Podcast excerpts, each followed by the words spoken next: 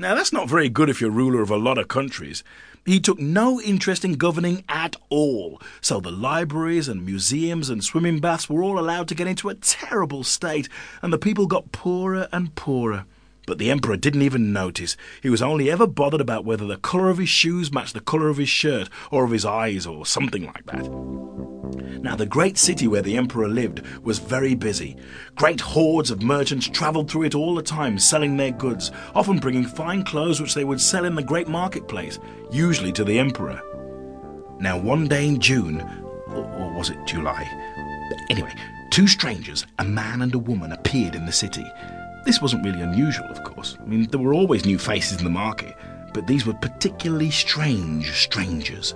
They both wore smart grey suits, and each of them had a red carnation in their buttonhole.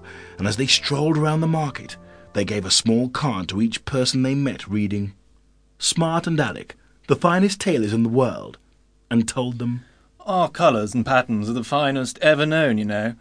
We made the wedding dress for Princess Dora. Both times she got married.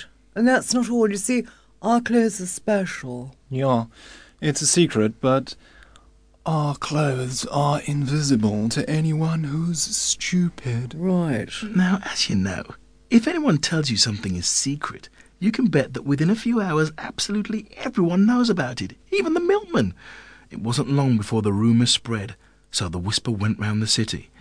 You know those two tailors, the ones in the grey suits? Yeah, they make clothes that are invisible. That's right, to anyone who's stupid.